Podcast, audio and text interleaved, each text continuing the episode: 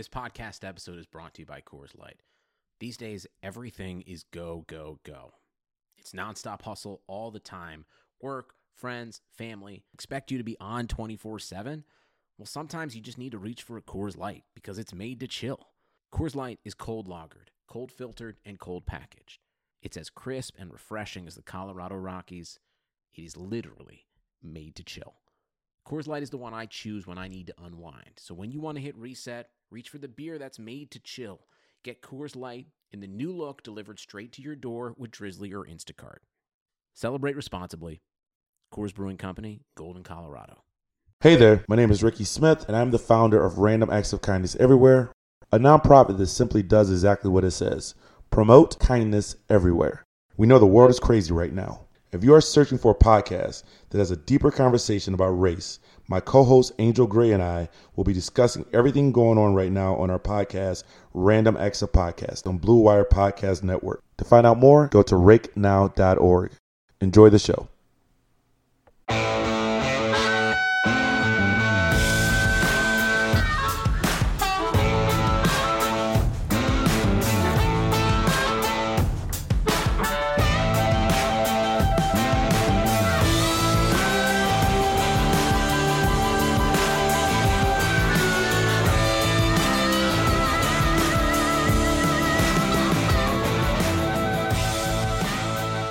What's up, everybody? Welcome to Prospects 101, brought to you by Blue Wire Pods and Bet Online. This is the show where we discuss and analyze football prospects on all levels beyond the industry standard. High school, college, and the NFL draft. You name it, we cover it. You can follow and interact with us on all social media accounts at Prospects 101 Pod. And today we're talking defensive backs, mainly cornerbacks. I'm extremely excited to introduce my co-host, Brandon Pastel, who is a DB who intercepted a starting Arena Football League quarterback. That's right, Randy Hippard. He was an MVP, I think, for the AFL at one point. I believe so. Yeah, but it was due to my freakish athletic ability, and the way I was able to read his eyes in high school is just why I picked that off. And the only reason I felt bad for him is just why I let him tackle me that same play. It's because, you know, he was a senior about to get recruited, and I was a true freshman, you know, in high school. I didn't want to redshirt that year. And I picked him off, and the rest of the game he proceeded to throw, I think, 450 yards against me. But outside that, it's a pretty good game. And I'm also joined by someone who was also on the field at that time but is not a defensive back, and that's Brandon Glessner. I am 100% not a defensive back in any way, shape, or form. Even in high school, I was what I would call a run defender. Are you a downhill player, Gless? I would call myself a box player. If you get me outside the box, I was in trouble in the open field. That's what I can tell you. Well, like I mentioned, we're continuing our position series, our position breakdown series. If you haven't listened to that yet, go back and listen to the last few episodes we've dropped. We've done the entire offense from quarterbacks to offensive line, and we started on defense at the defensive line edge position. We did linebackers the last show, and now we're moving on to the cornerback position. So what we're doing on these shows is we're breaking down what we think are some of the top prospects for the 2021 NFL draft that are currently in college football. Gless and Pastel, why don't one of you guys explain what the criteria was for your picks and why you picked who you picked today? Yeah, I'll kind of kick us off there. I mean, there are a couple things I looked at that was the most important when I was looking at these players and looking at some film of them. And obviously with the NFL being very favored towards the pass, again, I think I said on one of our last pods, it's about 65-35 is the current split. You know, so how they play the pass is obviously the most important. You know, how are they in man coverage? How are they in zone coverage? How is their technique when they're in man coverage? You know, are they good in bump and run? Do they have to play off?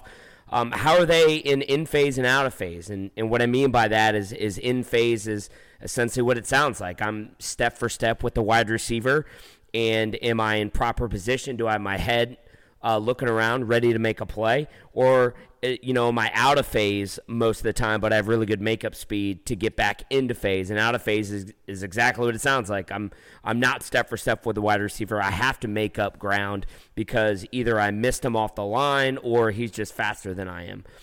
Also looked at how they were when the ball's in the air.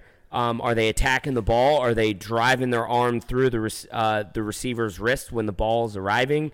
You know, are they a ball hawk? Are they out there, you know, getting interceptions left and right? And last, how are they in tackling and how are they in space? And I think sometimes that gets lost when we look at corners. And there's, you know, two or three guys that we're going to cover today that I think are extremely impressive tacklers that I think, you know, if you can tackle in the NFL, you're going to be all right. And they'll find a spot for you out there on the field if you can make sure that you're not missing tackles and, you know, you can break down and get the guy on the ground. So those are just some of the things that I looked at. Yeah, I think for me, the way the NFL is kind of adapted that four corners on the field at a time, I mean, you really can at this point specialize in just one thing or one or two things. So I don't have a problem with guys that say they can just be a slot corner. Then be an expert at the slot corner. You don't have to be – I mean, think about was it Norman for the Carolina Panthers? How he just played the left side, and he was dominant. He was an all-pro player. As soon as they had him start following around the best player on the other side of the field, he was a completely different corner. And I think in today's NFL, because there are so many corners on the field, just kind of be the best at your position. I kind of disagree with you, Glessner, in the sense of I know run defense is important, but when you have teams that throw 65, 70% of the game, I need you to be able to cover. I just need you to be able to cover. So get your – do you – and when you say make a play on the ball, I don't always need an interception. I just need you to get your hands in there. Be a disruption when you're up there. But the one other trait that I look at from a scout standpoint is the twitchiness. So as a corner, you got to be twitchy. You got to be able to not – fall for these jukes that the receivers always try to get you at the line of scrimmage, but the ability to not fall for that, and if you do fall for it, what's your recovery time? And that's really that when it comes to that quick twitch muscle that not a lot of guys have, and it is hard to develop. Like that's something that I do believe a lot of guys just have or they don't have. So that's kind of something else that I look for as corners is that twitchiness, that quick twitch muscle, and then their ability to just specialize in that one part of their game. Yeah, I thought what was cool, I watched a video by Antonio Cromartie a couple weeks ago on Twitter. It was during the NFL draft around April, and he was talking about Jeff Okuda and where Jeff Okuda excelled the most.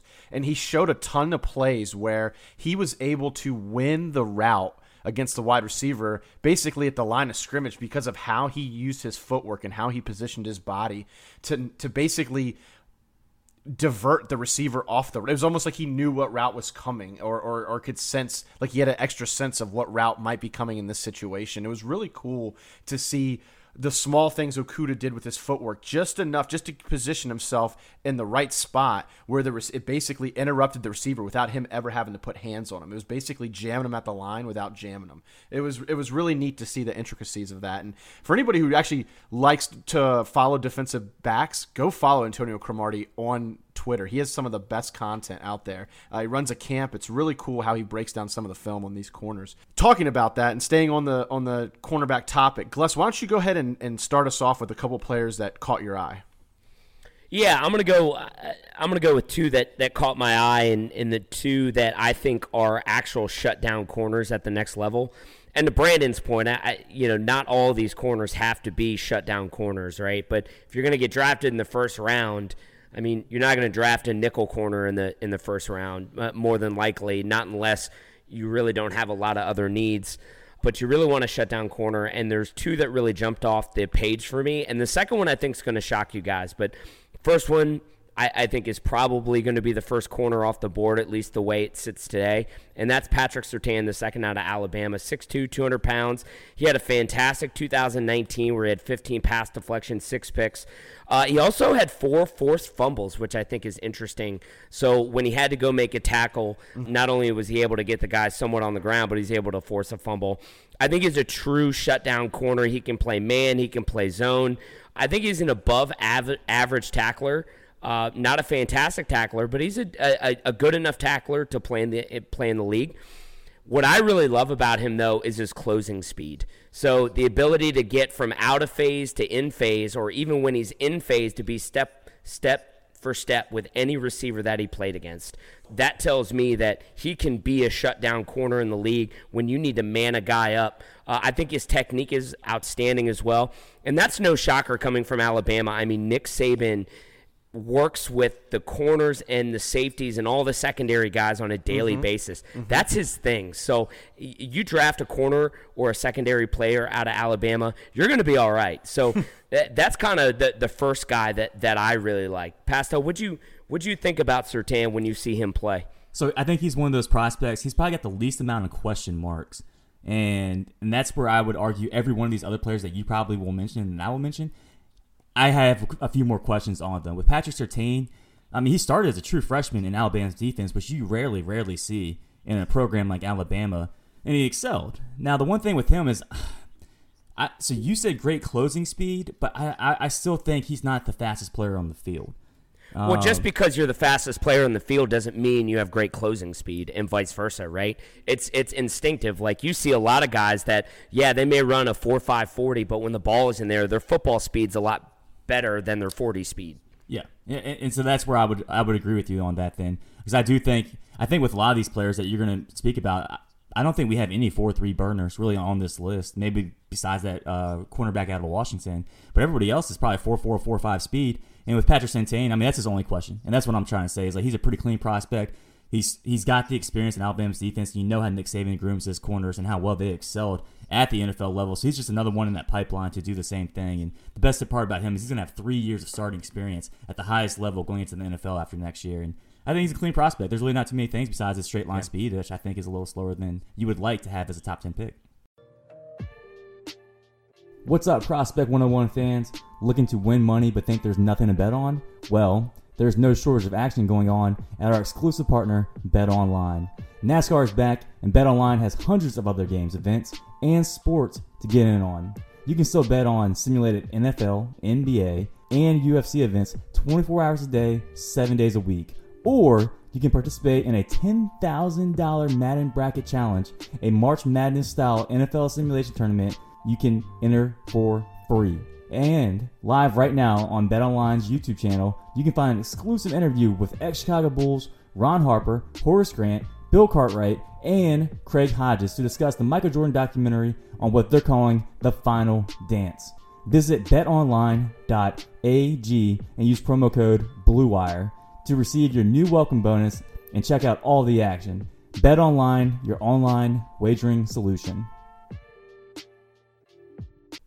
Yeah, I agree. I agree. And the other guy that really jumped off the charts when I was watching some film this week on corners and the guys that would be draft eligible, it's going to shock some people, because in 2018, his film is unbelievable. I mean, this guy can do freaking everything. He can cover, he can tackle, he has great closing speed, he's a great in-phase player. So again, going step for step with guys, down the field, post routes, go routes, throws in the end zone. He's always there, and he's always right there with the receiver. I absolutely loved his 2018 film. 2019 wasn't as great as 2018, but I tell you what, if he can replicate 2018, I think Paulson Adebo from Stanford will be a first-round cornerback. I was so impressed with his film. And his film against really, really good offensive competition, USC, Oregon, Washington, all with really good quarterbacks, and he played outstanding at the corner position. I mean, he's always around the ball. I mean, there's just no... There was no breathing room between him and anybody that he was covering. And again, one of the things that I also think is he's actually a really great tackler, and I was impressed by that as well. He, to me, is the only other what I would call a complete corner out of this class. Yeah, complete corner in 2018. He was a completely different player in 2019, though. Like, I mean, his draft stock probably was the most affected that we're talking about in this group after this past year. I mean, He got blown away, I think, by who was the USC receiver? Amon St. Brown, is that his name? He got blown up. Or Pittman, Vaughn, or really any of those St. guys. Brown. Just go watch him go play against the kind of the elite players this past year, and I think a lot of high expectation was coming in after the 2018 campaign, and he absolutely did not live up to expectation. Some of his things was exposed, like his straight line speed, and again, it's kind of a constant theme with these top players. They don't have that straight line speed that you're normally expecting when I say a top 20, top 25. Pick, and that's what we're talking about here. If we're talking third, fourth round pick, I have no problem with these guys. When you start talking top 30 pick, I expect guys to be a full corner, shutdown corner, like Lester was mentioning earlier, with that straight line speed, and he got exposed this past year. Yeah. And if he doesn't duplicate his 2018 film, then I don't see him being a day one or day two pick next year. Yeah, we'll see. He certainly needs a big 2020 to get back into that draft. But I think that's when I looked at his 2018, I was blown away at how effective and good he was. And you know, some of it, to your point, 2019, it wasn't the greatest season for him. But, you know, the reason that's why he came back to Stanford, right, because he knows he didn't have that great of a season. Mm-hmm. And I'm telling you, if he can replicate 2018, I think he's a day one pick. I mean, I think he was that good. So we'll see out of him. Paulson Adebo out of Stanford. I think that's a name for all of our listeners to keep an eye on as we go here into the 2020 season. It's always interesting to see how guys respond. What's the resiliency? You know, that's a big thing in the NFL. Everybody's going to fall. Famous quote is, "Everybody falls. It's how you get back up." That is important, and can he get back up? Because it shows that he can play like a first-round pick in 2018. He's just got to find his way again. Pastel, what are some guys that caught your eye? Who are some of the players that you saw when you're looking at cornerback film that you were like, I like these guys? So I just wanted to kind of get away from the top-end prospects and dive into a little bit more deeper level prospects that have the potential to be a second, third, fourth-round pick, and some guys you probably never heard of. And the first guy that I wanted to mention was Robert Rochelle out of Central Arkansas. Now, remember this name, Robert Rochelle out of Central Arkansas, because when you see him next year in the combine, assuming he gets an invite, he's going to be that combine warrior. Like, what just happened? Did he just jump 45 inches? Did he just run a 4.40? Is he 6'2"? Like, who the heck is this guy? And he's a defensive back from Central Arkansas. He's had 9 picks over the last 2 years. The guy's a complete ball hawk with that athletic ability to mix with it. Good in the run game. He's good in the pass game. The only thing that I kind of worry about this player is kind of what I mentioned in the very beginning, is this twitchiness.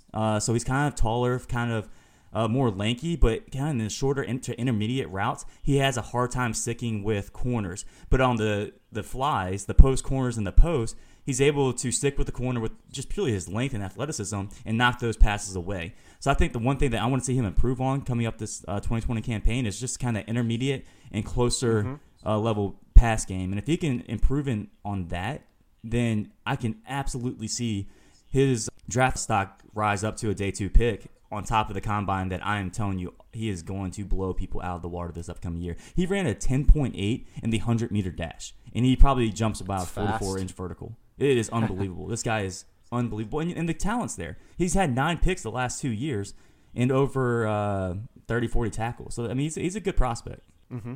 Sticking with small schools, are there any more other small school prospects that you saw that you liked? So this is the guy that I probably am in love the most. I just can't see him going higher than the 4th round because you just don't see guys with this height and this size go higher than the 4th round. So Cordell Jackson from Austin Peay, he's the honey badger of the FCS guys. Like, he is that guy that will be everywhere anytime you need him. If you need a play made, you need a fumble, he's going to get you a fumble. You need an interception, he's going to get you an interception. You need a tackle in the backfield, he's going to be that guy that gets that tackle in the backfield. And here's the fun thing, Kenny. Guess who he was recruited by? He was his coach at Austin Peay. Your guy. Austin Peay would be Will Healy. Will Healy. So that was kind of that recruitment class that they started to get some of these prospects before he left, and Cordell Jackson was one of those guys. He played outside for his first 2 years, and then he transitioned to the nickelback this past year. So it kind of shows that versatility to play inside, outside, kind of all over the field as a cornerback. The only problem with him is he's like 5'8", 5'9". He's on the smaller end of things. And he kind of reminds me of Amik Armstead. Is that his name? Yeah. Kind of a smaller player, but a really, really good game tape. And I think when you watch his game tape, you're going to be like, man, he's the player that you're going to hope your team picks early next year in like a 3rd, 4th round pick just because you love his game tape. But just historically speaking, you don't see guys like that go above the 4th round. But he's going to be extremely fun to watch. If you haven't heard of this guy, Cordell Jackson, Austin Peay, he is an absolute game changer. He finished 6th in the Buck Buchanan Award, which is given to the national top defensive player in the FCS level. So I expect him to be right up there again this upcoming year. You got to love small school prospects, and especially this one. I know Brandon had mentioned Will Healy's kind of my guy, and I've been keeping an eye on him since he took over at Austin Peay. And if anybody doesn't know, Austin Peay was one of the worst FCS programs in like history. They've been historically awful, and they're actually now really, really, really good. And it started when Healy took over. So what's cool about this kid is he's been part of that transformation at Austin Peay. So, you know, not only have they been getting better, but they're also getting prospects now who are getting looked at or getting NFL scouting. So it's cool to see that these smaller guys kind of build their resume. Kind of switching back over to the FBS side, and Gless, I want you to dig into this guy a little bit, because if you look at the 2020 draft, you see, no surprise, the Ohio State had two cornerbacks taken in the first round. That'd be Jeff Okuda and Damon Arnette. I know a lot of people talk about LSU being DBU, but honestly, in my opinion, Ohio State is DBU. It seems like they churn out first-round defensive backs every year, and no surprise, I see in your top three here, you've got another Ohio State guy. Why don't you tell us a little bit about Shaun Wade, Gless? Yeah, I love Shaun Wade. Great size, 6'2", at least from a height perspective, 190. Pretty much full-time was a slot corner for Ohio State, and a lot of the reasons you just spoke about already. They had two first-round picks playing on the outside. Great tackler. I think he's a really solid zone player and played extremely well against, you know, what I would call a slot fade route, which is essentially the slot, and he's running a fade, but instead of running down the hashes of the field, he actually fades toward the sideline. Played extremely well against that route, and that is one of the hardest routes to stop in football if the quarterback throws an accurate throw. Played really well against it because he's a really good in-face player. I mean, he's a guy that can go step for step with the receiver. Not many times he was ever out of phase. Just shows you what a great athlete that he is. The one big question mark for him is, can he hold up as an outside corner? He only has 55 career snaps as an outside corner, so outside corner either being on the X or the Z receiver, you know, not playing against any of the Y, you know, the Ys, the slots, the Hs, anything like that. So it'll be really interesting to see how he plays here in 2020 as kind of their guy, right? Their dude who can man up with the best that the Big Ten has to offer. But what I saw in film, there's a lot to like about this guy. And even if he doesn't translate to kind of your traditional corner, he's going to be a heck of a nickel corner in the NFL. Yeah, I think with him, It's okay. Be a slot corner. This is what I was talking about earlier, because you look at today's NFL, think about the slot receivers that we have.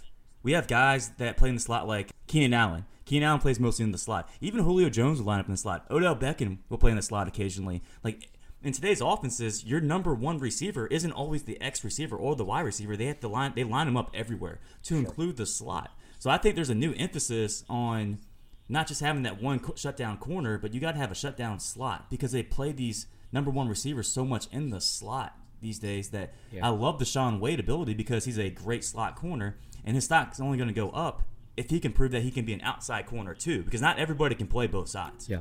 No, it's a great point. It's a great point. His versatility, I think, is what would make him a first-round pick. I think it's hard to put a first-round pick on a nickel corner, a guy that really is only out there probably two snaps out of the three. But at the same time, if he can prove that he's an outside corner and you can bump him in. You know, I heard Jack Del Rio on an interview recently, and he was like, you know, we need like three or four really good corners on our roster, because if we don't have three or four, like, we're going to get burned, to Brandon's point, because, you know, you've got 4 or 5 wide sets now becoming the norm in the NFL. And the other thing about it is the NFL is also extremely taxing. So if you don't have a third or fourth corner that can go in there, that can play the outside or play the slot, you know, guys get hurt easily in the NFL. We all know that. So I think Shaun Wade would be an ideal value pick. I don't know, you know, again, you know, what Brandon and I are saying is, if he has a really great senior or really great 2020 as an outside corner, kind of a traditional outside corner or a shutdown corner, I could see him being a day one pick easily, but I think him being a slot corner is fantastic value. And certainly it's a huge check mark for a lot of teams. Well, the good news is Kerry Coombs is back at Ohio State this year. He spent the last 2 years with the Tennessee Titans, and for those who don't know who that is, he's the defensive back coach at Ohio State, who was actually at Ohio State from 2012 to 2016. took 2 years, went to the NFL, and did a really good job coaching up guys like Logan Ryan and that secondary at the Tennessee Titans, and now he's back at Ohio State for the first year this year. So, that guy just seems to churn out big-time defensive backs, and Ohio State does. I mean, it's ridiculous. There's some in the water up there. It's like linebackers at Penn State or running backs at Georgia. They just churn them out left and right. So, remember when if it wasn't for him getting out of the game, I don't know if Clemson wins that game versus Ohio State last year. You remember that? Mm-hmm. Wasn't he the one that got ejected? And when he got ejected, like some light switch went off on Trevor Lawrence, and then they ended up winning that game. But before that game, Ohio State, they were pretty much in control, I'd argue, for the most part. Yeah, I don't remember if he was the guy who got ejected. Was he the guy who got the targeting call against Trevor? Because it was a targeting call against Trevor Lawrence, right? I'm pretty sure that was him. All right, I'm going to have to do some – this is what I talked about last week in our pod. We need, like, an intern. But I do know that flipped the switch for Trevor Lawrence, though, because he talks about it, him laying on the ground, and everybody was all the Ohio State players were chirping at him that he was hurt, and then it just flipped a switch for him. Yeah, Pastel, you're 100% right. He is the guy who got ejected after the question. Yeah, it was. It was Shaun Wade. No. Dang. What could have been? Yep. Gless, sticking with corners and these kind of bigger guys, the next guy I see on your list, he's 6'4", 205. And does that I know that kind of size is rare for a corner. Does that concern you, or does Israel Mukamu actually, can he play corner at that size and be effective? Yeah, he can definitely play corner at that size and be effective if his technique is good and if he's a good enough athlete. I mean, it's just really two more inches on top of Patrick Surtain or Shaun Wade. It's just it just depends on if he has it, if his footwork is good and if his technique is good. I love his size though, because even if a guy is running past him, that's two more inches that a quarterback has got to get over him. He's also extremely long, which I think is super advantageous, because just his wingspan to be able to drop a ball in there. I'd like to see more from him in 2020. I'd like to see him be better on the line in press coverage and man. Guys are able to kind of get by him, but with this size, it really allows him to make up a lot. It allows him to make up for that. He's pretty good, when he's getting out of phase, getting back in phase, because, yeah, he does have a lot of speed, but his length is really what is ideal. So I'll be really interested to see not only his 2020, but how they grade him after 2020. Because one of the things we're also seeing in the NFL, guys, is receivers are actually getting a little bit smaller. I feel like, I don't have the data on this, but I feel like the last 3 or 4 years in the NFL draft, they're 6-foot receivers, 6'1". So, yeah, you'd love to have that 6'4" receiver when he's going up against a guy who's 6'5" or 6'6". But how valuable is that? I don't know, because I'm not I don't evaluate for an NFL team, but I would think as a quarterback, if I'm trying to throw a fade or anything down the field and you have this long wingspan with 6'4" kind of taking up a lot of that room and a lot of those windows, I think that's extremely advantageous. So I think he's got a lot to work on, but there's a lot to like about him too.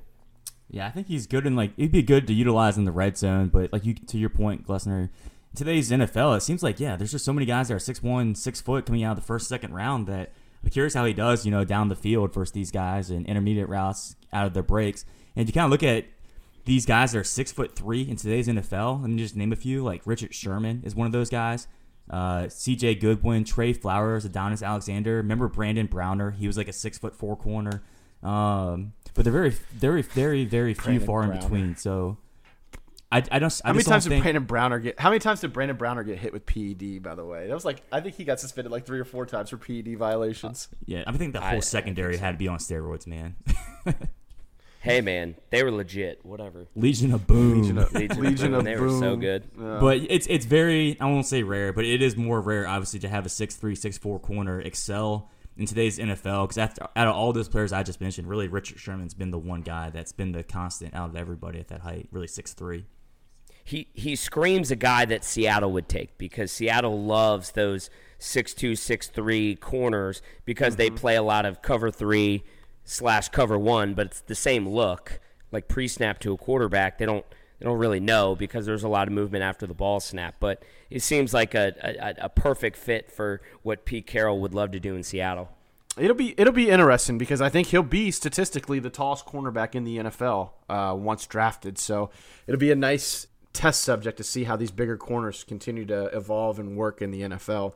Now, Pastel, I'm going to switch it over to you here for a little bit because I know you're a Virginia Tech guy, and we'd be remiss to not talk about defensive backs or cornerbacks and not mention Caleb Farley. What is your take on Caleb? Yeah, Gus, what is wrong with you? He's the best cornerback in the NCAA football.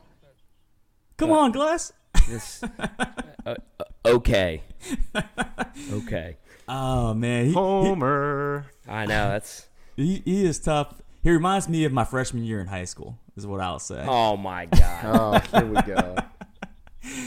Shut your stupid mouth and die already.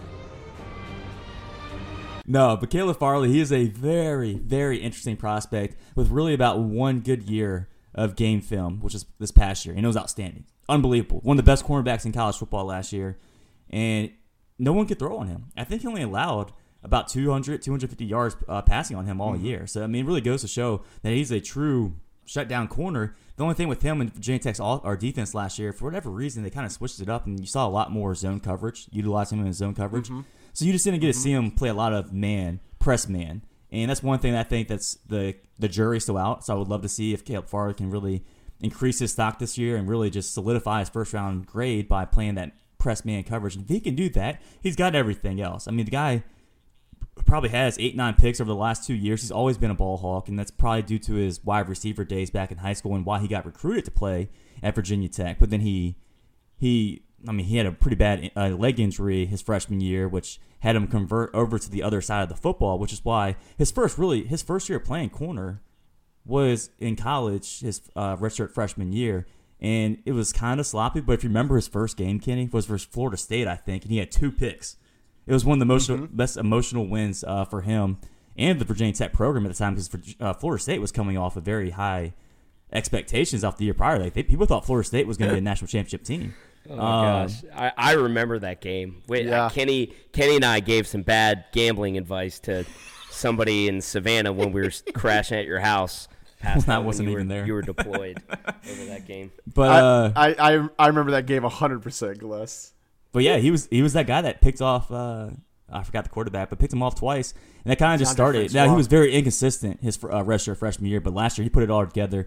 And I think people for whatever reason think he's going to run a 4.5, 4.6, 40. I absolutely think he's going to run a 4.4, 40. I think he's one of the faster guys in this college football season outside of Elijah. I really do think Elijah Molden out of Washington is one of the faster guys in football. And maybe it's just because he plays in the slot, but I just love his game tape. And I'm sure we'll talk about him later. But Caleb Farley, I think, has similar speed to Molden at Washington, and I just don't think he gets the love because of his height being 6'2", kind of a bigger corner. I think people just naturally think he's slower when he's really not. I really like him with the ball in the air, right? So I use the word ball, ball hawk. I think that if I had to kind of sum him up, that's how I kind of put him in that category. I think out of all of these players in here, I think he's the one that has the most ball hawking ability. I mean, the ball gets anywhere near a receiver or gets within a couple split seconds of the receiver when he's running down the field. I mean, his hands are always on it. I was extremely impressed with the balls in the air and him making plays on it. That's what I like about him, and I think that's one that really jumps off the film when you take a look at it. Well, I'll say this, Pastel, I wrote your prediction down about his 40-yard dash, so we will follow back up on that, I'm sure, with a cold take show or a hot take show that was either right or wrong down the line. So he will run faster than Surtain and Wade in the NFL Combine. Interesting. Bold takes from Hot Take himself, Mr. Pastel. That's right. Gless, why don't you transition, and Pastel just teased it, to Elijah Molden from – appropriately enough, UW, the University of Washington. I feel like this is the Homer show for cornerbacks right now. Unfortunately, Wake's both of their corners were drafted in 2020, so we're breaking in some new ones. Yeah, no, I absolutely love this kid, and this kid could have been drafted had he decided to come out. Had an outstanding 2019, 79 tackles, 5.5 tackle for loss, 4 picks, 3 forced fumbles. First team All Pac-12, second team All American. 17 pass defenses in 2019. He really reminds me of a Tyrann Mathieu vibe when I watch him on film. He plays exclusively in the slot, extremely physical player,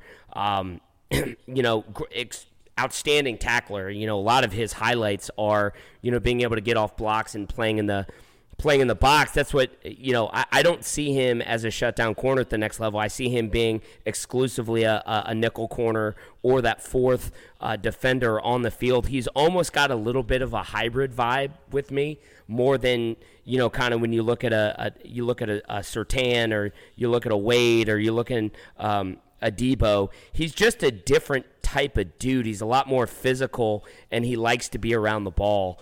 You know, do I think he's great in pass coverage? Yeah, I think he's good in pass coverage. I don't think he's outstanding. Like, I think a lot of other guys are better when the ball is in the air than he is. But I think he just brings everything that you want. I think he's probably the most rounded player out of everyone, right? He does everything very well. But I wouldn't say that he's like a shutdown corner or anything. I think he's an exclusive slot-only player. Be able to match up with tight ends. He'll be able to match up with H-backs. He'll be able to match up with running backs. He'll be able to match up with slot receivers. So extremely versatile. I think that teams, when they watch him on film, are going to fall in love with him, because they are going to be able to move him around and be able to put him in no matter what the different types of coverages are. So I really like this kid. I think he's going to be a first-team All-American player. I think he's going to take the Pac-12 by storm again. I think he's that talented.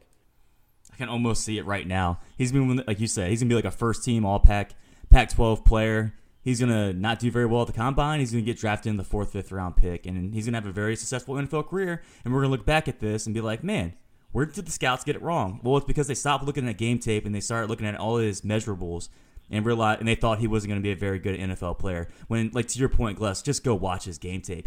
You want a guy like this on your NFL roster, because he just makes your team better in so many different areas that you just can't really quantify. Because he's just not elite at anything he does. He's not elite at, but he's just very, very good at the things that you want on your football team. His football intelligence and his instincts are so much fun to watch, because he's able to anticipate the play, read his keys, and his football speed, I think, is going to be a lot faster than what he measures out at the Combine. Yeah. As we start to wrap up this show about cornerbacks, we're going to do our Get to Know a Prospect segment. For those of you who haven't listened to the show before, this is where we go into a prospect, irregardless of position, someone who might be a lesser-known prospect or might not be that top prospect, such as a Justin Fields, Trevor Lawrence, Micah Parsons type of player. These are guys we think have upside but just aren't talked about enough. The player I picked today was Kyle Trask. Kyle Trask, the quarterback out of Florida. Kyle Trask has a very, very interesting story. And I remember him coming in last year, watching a game as he comes in for injured Felipe Franks, and the statistic pops up on the screen, and it says that he had not started a game since his freshman year of high school. And I'm like, how do you get to Florida if you haven't started a game since your freshman year in high school? It turns out he backed up Derek King in high school. That was the quarterback in front of him, and he just never transferred. Like, his mom basically said, you're going to stick it out. You gave your commitment to this coach that you're going to play for him in high school, and you're going to stay and you're going to play for him. Well, also, it doesn't hurt that you're 6'5", 240 pounds either, with a rifle arm. But that's who he was. He backed up Derek King. He committed to play for the University of Florida after not starting a game, and then he just didn't see playing time his freshman or sophomore year. Backed up Felipe Franks. Felipe Franks gets hurt, and this guy just comes in and balls out. In 12 games, he had 2,900 yards passing, 66% completion percentage, 25 touchdowns, and 7 picks. I got to say, that's pretty good statistics, considering you haven't taken a meaningful snap in about, 6 years. And then you go out there and you start on one of the best programs in the SEC. You're going week after week against elite defenses, against elite teams, and he just went out there and tore it up. Now he's going to enter his senior year, his redshirt senior year. He's now got experience underneath him And I think he's going to come back a much, much better player. The guy basically took a 6-year sabbatical and then just came out of nowhere and blew it up, tore it up for Dan Mullen and the Florida Gators. And I think he's going to repeat that success this year. And I think he's going to really, really scream up the draft boards. And with a guy his size, with those attributes, if he puts another season together like he had last year and improves on it, it's a no-brainer. He's probably going to end up being a late day one, early day two pick. Physically, he's got it, right? It's just a matter of getting more game tape on film and him to have out, you know, a really solid 2020 season. I'll tell you what, guys, Florida, the University of Florida is way overdue for a stud at quarterback. So I hope that he lives up to that. And it'd be fun to see Florida back on offense, really slinging the ball around and scoring a lot of points under Dan Mullen. A lot of publications and a lot of media outlets are picking Florida to kind of be this team that's going to come out of the SEC and upset Georgia right there in the East and take over and be that next team. I don't know if they're quite ready to take over Georgia yet in the East, but I think they're ready to compete with them now. I think Dan Mullen's done a great job at rebuilding that team. Kyle Trask has emerged. He now has his quarterback. It's going to be very fun. Also, I'm really excited to see Florida play Miami this year because Derek King's the starting quarterback in Miami. I'm checking right now, man. I was looking to see when that game was. I'm so intrigued, and they're not playing this year. They're not playing this year? Florida-Miami's not a game this year? Are you serious? Nope. It has to be next year then, right? Because didn't they have a – I thought they had a back-to-back. Dang. I would have loved to have seen that matchup. Oh, man. For some reason, I thought they were playing, and all I kept thinking about was two former high school quarterbacks, the understudy versus the starter. Like, this is going to be a great storyline. That really bums me out. I was thinking the same thing. Dang, I thought they played. I thought Florida State, and Miami all played each other every year. For some reason, I thought that was the case. Dang. Yeah, I'm looking at the schedules right now. They're not. I'm not seeing anything 2020 or 2021 right now. I mean, they're playing obviously Florida State every year, but I'm not seeing Miami. That's a bummer. No Florida State championship this year, I guess. That stinks. But go ahead and look into Kyle Trask. Look into his story. It's an incredible story, and it's definitely one that doesn't come around very often. And I'm rooting for this kid. It seems like patience is paying off, and I'm excited to see what he can do this year. Well, that wraps up the show, guys. We appreciate everyone who's been listening. We appreciate everybody who's been following along with our prospects, our positional series that we've been doing. Next week, we're going to do safeties, and that'll wrap it up.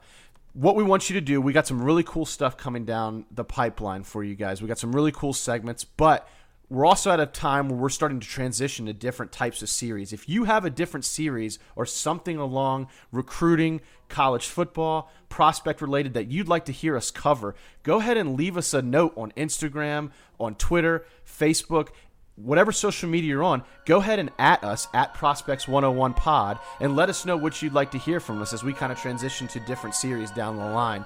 Make sure if you're listening on iTunes or Apple Podcasts that you leave us a 5-star rating and a review. Who knows? Maybe we'll do something special for a 5-star rating and a review. You leave it, we'll cover it for sure. And also make sure to listen to us on any place you get your podcasts. That could be Spotify, Stitcher, iHeartRadio, TuneIn, Google Play, you name it, we're on it. Make sure to listen and subscribe. As always, my name's Kenny Keller, and for Brandon Pastel and Brandon Glessner, have a great day.